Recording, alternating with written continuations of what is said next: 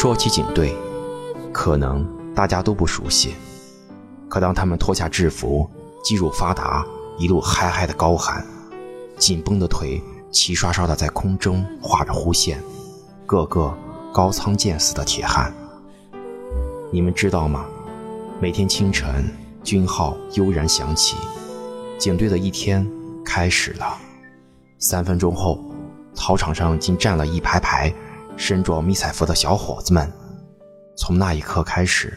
他们要训练到太阳的余晖从山头渐渐地落下，他们能在睡梦中对外界的微弱信号迅速做出反应。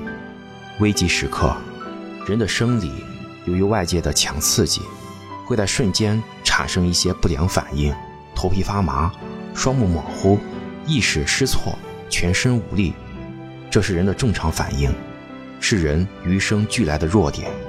但如果这些发生在一个警员的身上，将会是灾难。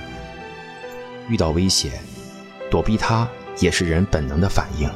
但对警员来说，保卫国家和人民的安全，必须具备在危机情况下挺身而出的本能反应。他们需要迎险而上，融入成为体内的一种新本能。力量、速度、耐力、灵敏、柔韧。是必须具有的素质。